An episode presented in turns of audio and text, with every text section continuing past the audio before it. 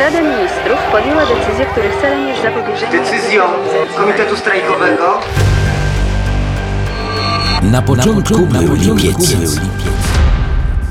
29 lipca 1980 roku gazety nadal donosiły głównie o skutkach ulew i powodzi w kraju. Mimo tego, że dobiegał właśnie końca jeden z najbardziej niespokojnych miesięcy w Polsce po roku 1945, starano się medialną ciszą pokryć to, co wydarzyło się w zakładach i przedsiębiorstwach Lubelszczyzny. Nawet strajkujący nie byli w stanie pojąć skali tego, co się wydarzyło. Uczynili to wiele lat później historycy. Jak zauważył dr Marcin Dąbrowski w artykule Lubelski Lipiec 1980, strajki lubelskiego lipca objęły około 150 zakładów pracy na Lubelszczyźnie, głównie na terenie ówczesnego województwa lubelskiego, z czego większość w samym Lublinie. Ponadto w mniejszym stopniu fala strajkowa objęła także województwa chełmskie, bialsko-podlaskie i zamojskie. Liczbę strajkujących można szacować na 50 tysięcy. Na tle wszystkich lipcowych strajków w kraju 177 zakładów pracy, 81 tysięcy strajkujących, rozmiary strajków lubelskiego lipca należy uznać za imponujące.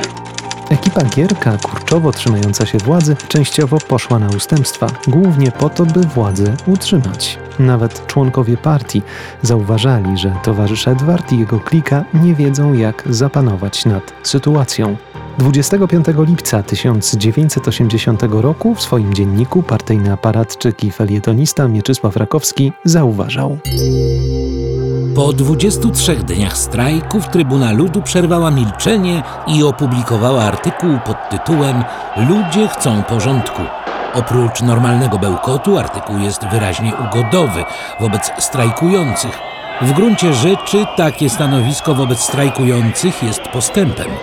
W 1956 i 1970 strzelano do robotników. W 1976 roku aresztowano pewną grupę i przepuszczono przez ścieżkę zdrowia. Teraz nikogo nie potępiamy. Nie ma rzecz jasna złudzeń. Reakcja Gierka i jego przyjaciół wynika ze strachu. Gdyby nie olbrzymie zadłużenie, gdyby nie jego zarozumiałość, to zapewne mielibyśmy do czynienia z twardą polityką. Rakowski był zdania, że na ustępstwa wobec strajkujących w ogóle nie powinno się iść. Polityka władz jest wciąż taka sama ustępować przed żądaniami robotników. Drukuje się więc coraz więcej pieniędzy bez pokrycia. Jeśli żądania robotników będą się mnożyć, to na jesieni czeka nas galopująca inflacja.